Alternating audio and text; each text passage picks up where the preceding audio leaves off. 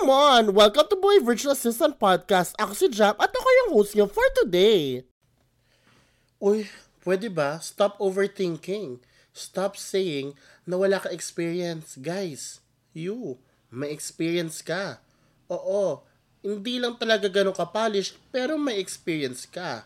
May mga skills ka na currently ginagawa mo, ini-enjoy mo, na magaling ka, na pwede mong gamitin sa inyong future clients as a service. Ang tanong ko lang sa iyo, ano yon?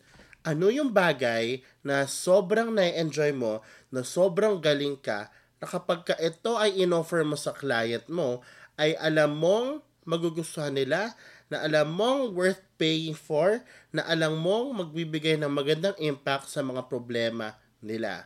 Yes, I'm talking to you, merong kanon.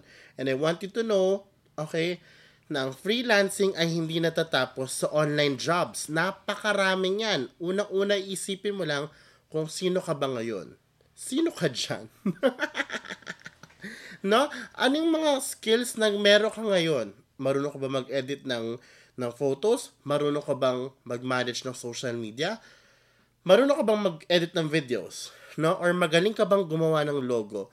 Yung ginagawa mo ever since, nung nasa school ka pa lang, or baka sa una mong trabaho, or baka yung sarili mong job, yung pinaka-job mo now. Ano yung job mo now? Okay? Now, sa tingin mo, sa current skills mo, ano yung specific skill na yon na kaya mong i-offer sa future client mo na confident ka pag alis mo ng kumpanya. Like for example, ako, no ako'y nasa restaurant pa lang as a full-time, no, ang aking trabaho ay training officer. Restaurant training officer. Pag alis ko ng aking corporate world, freelancing na ako, ako ay naging isang training manager consultant. Freelancing, freelancing pa rin ito, no? Hindi siya online, sorry, hindi siya online job, pero freelancing pa rin. ba?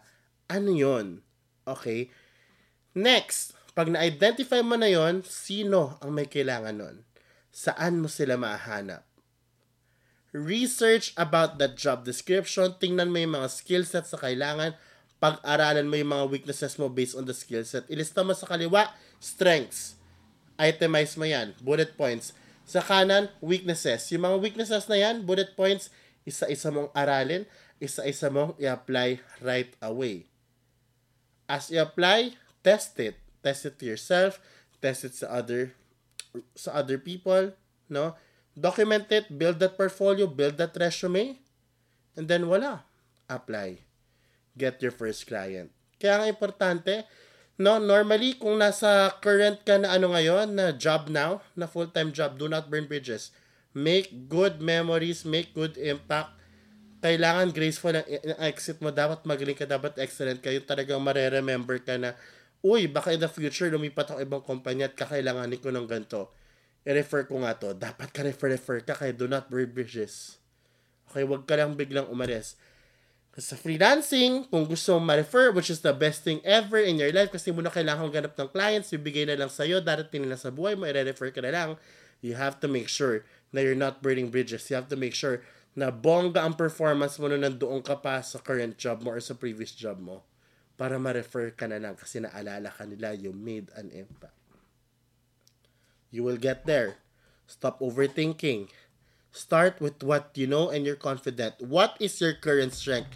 Focus on that, leverage mo yan, upskill, and offer that as your service and earn from it. Good luck, and I'll see you guys on the next episode. Bye!